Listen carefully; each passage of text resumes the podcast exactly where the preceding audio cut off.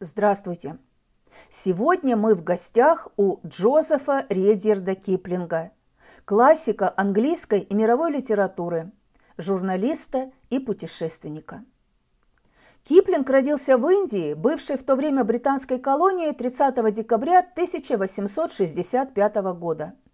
У англичан часто бывают двойные имена. Первое имя Джозеф вполне традиционно – а вот второе, ставшее для Киплинга писателя первым, Редьярд, было дано ему по названию озера, на берегах которого впервые встретились его родители. У англичан, служивших в британских колониях, был такой обычай – отдавать детей на воспитание в Англию. Вот и Редьярду пришлось отправиться в холодный и тесный дом на южном побережье Англии. Этот дом стал для мальчика домом отчаяния. Он никак не мог понять, чего от него хотят. Его намеренно лишали того, что он больше всего любил, и заставляли делать то, что он меньше всего понимал. При этом хозяйка дома и ее сын устроили за мальчиком настоящую слежку. Его все время ловили на какой-то мелочи, после чего наказывали. Когда встревоженная мать приехала забрать Редерда, она обнаружила его совершенно подавленным. В индийском доме Редерду разрешалось все. В доме отчаяния ничего. Не мудрено, что мальчик запутался и растерялся. По каким же правилам жить? Ответить на этот вопрос Киплингу помогла военная школа, куда его определили в 12 лет. Маленький и тщедушный мальчик, неловкий в спорте и драке, Редет по-прежнему терпел унижение, но уже не роптал. Более того, он остался по-настоящему благодарен школе. Он принял правила школьной жизни, как принимают правила трудной игры. Главное, чтобы эти правила были ясными и четкими. Если есть правила, значит все по справедливости. Вскоре 17-летний юноша получил возможность проверить себя и свои взгляды в большой жизни – Киплинг вернулся в Индию и стал журналистом. Он объездил всю страну. В необъятной Индии молодой журналист видел жизнь в самых разных ее проявлениях. Встречался с людьми всевозможных народностей и племен, слышал разноязыкую речь, вникал в разнообразные обычаи и нравы. С кем он только не общался ради репортажа или интервью – от самого бедного индуса до английского главнокомандующего. О чем он только не писал, от смешной заметки до репортажа с фронта. Киплинг узнал индийскую жизнь так же хорошо, как маленьким мальчиком знал свой дом, ближайшие улочки и базар. Потому-то он так легко, как добрых знакомых, пригласил на страницы своих книг индусов с разных концов страны и белых людей – самых разнообразных профессий. Солдат, чиновников, бизнесменов, инженеров, механиков, рыбаков, матросов, шпионов и воришек. И каждый из них заговорил в его стихах и рассказах по-своему, на своем языке. Но так он только готовился к своему настоящему делу, набирался опыта, знаний и впечатлений. А настоящим делом стала для него литература – о правилах игры или законе жизни написаны все книги Киплинга. Простая жизненная мудрость, поиск прекрасного в обыденном – вот характерные черты его творчества. Чтобы стать счастливым, не обязательно иметь много денег и принадлежать к знатному роду. Достаточно каждый день пристально и кропотливо открывать для себя сокровища окружающего мира – внешне непритягательные, но величественные в своей естественности и скромности. Шестеро слуг при себе я держу. Всех тереблю и таскаю. В девять утра непременно бужу, вечером в пять отпускаю. Всем шестерым и беда не беда. Худо любое, не худо. Их имена – кто, куда и когда, где, почему и откуда. Я тереблю своих преданных слуг, льются вопросы потоком. Я их на север гоню и на юг или на запад с востоком. Я их гоню по горам, по долам, и как ответы родятся, все, прекратив беготню по делам, рядом со мною садятся. Шестеро преданных слуг у меня, шестеро слуг под рукою. Я их гоняю в течение дня, я не даю им покоя. Слуги-наставники, с помощью их все, что случается в мире, я понимаю чуть лучше других, вижу чуть глубже и шире. Время на завтрак у каждого есть, и на обед, и на ужин. Нужно и слугам попить и поесть. Отдых короткий им нужен. Это не все понимают, как я. Вот, например, у соседки бедные слуги не знают житья из-за своей непоседки. Леди недавно исполнилось пять. Леди с утра и до ночи сыплет вопросы опять и опять, и не смыкаются очи тех разнесчастных, что в свет и во тьму гонит болтливое чудо. Сто миллионов одних почему? Десять зачем и откуда? Я прочитала стихотворение «Стихи о шести слугах». Какие слуги есть у героя? В чем они ему помогают – как вы думаете, уважаемые слушатели, нужны ли человеку знания? Лучшие стихи Киплинга созданы в традициях английской баллады с характерными для нее жизненной мудростью, простотой и доступностью для читателя. Песни на стихи Киплинга звучат в знаменитых кинофильмах Наверняка вам известен фильм режиссера Эльдара Рязанова «Жестокий романс», снятый в 1984 году по мотивам пьесы Александра Островского «Беспреданница». Так вот, в фильме звучит романс на стихи Киплинга. Мохнатый шмель, на душистый хмель, Мотылек на вьюнок луговой, А цыган идет, куда воля ведет, За своей цыганской звездой. Так вперед за цыганской звездой кочевой, На закат, где дрожат паруса, И глаза глядят с бесприютной тоской В багровеющие небеса.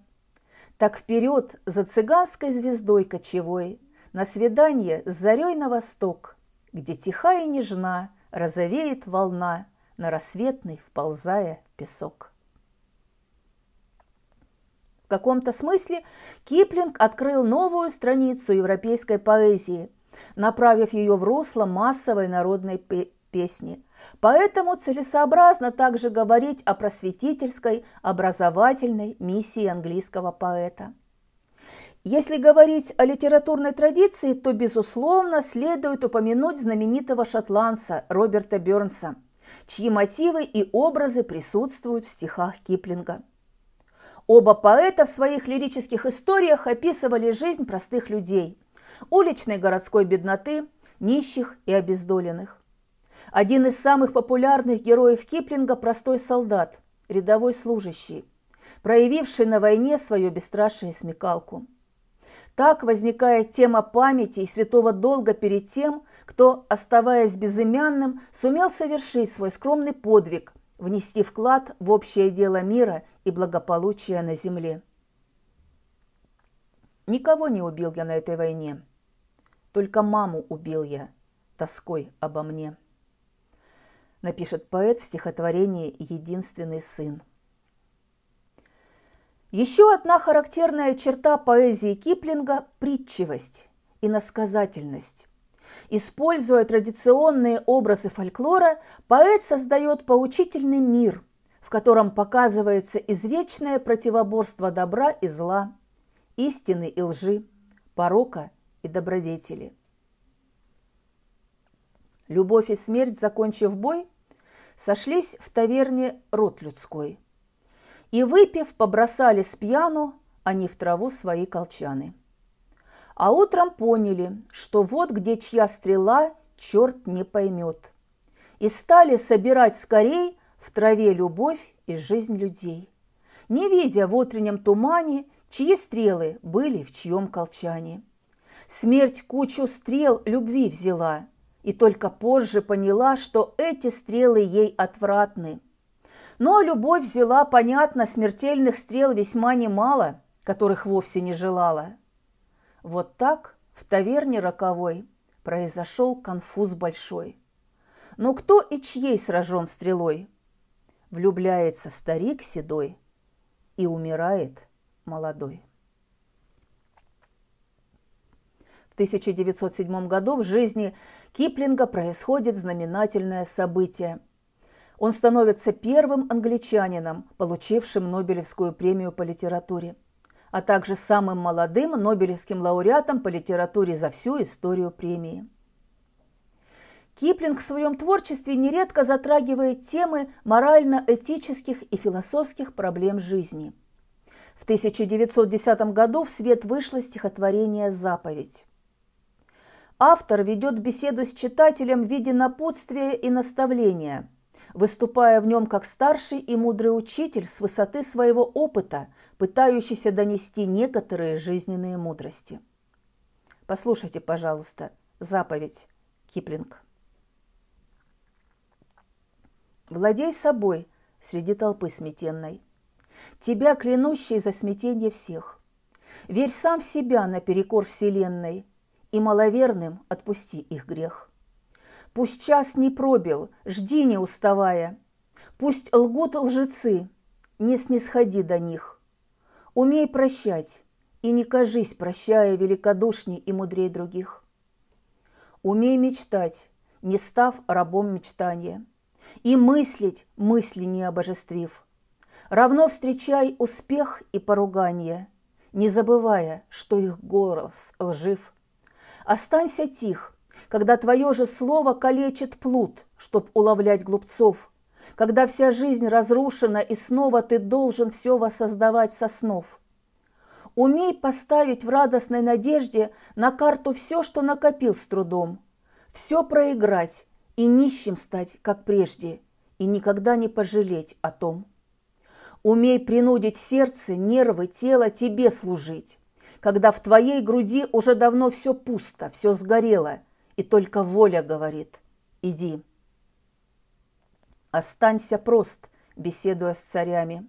Будь честен, говоря с толпой. Будь прям и тверд с врагами и друзьями.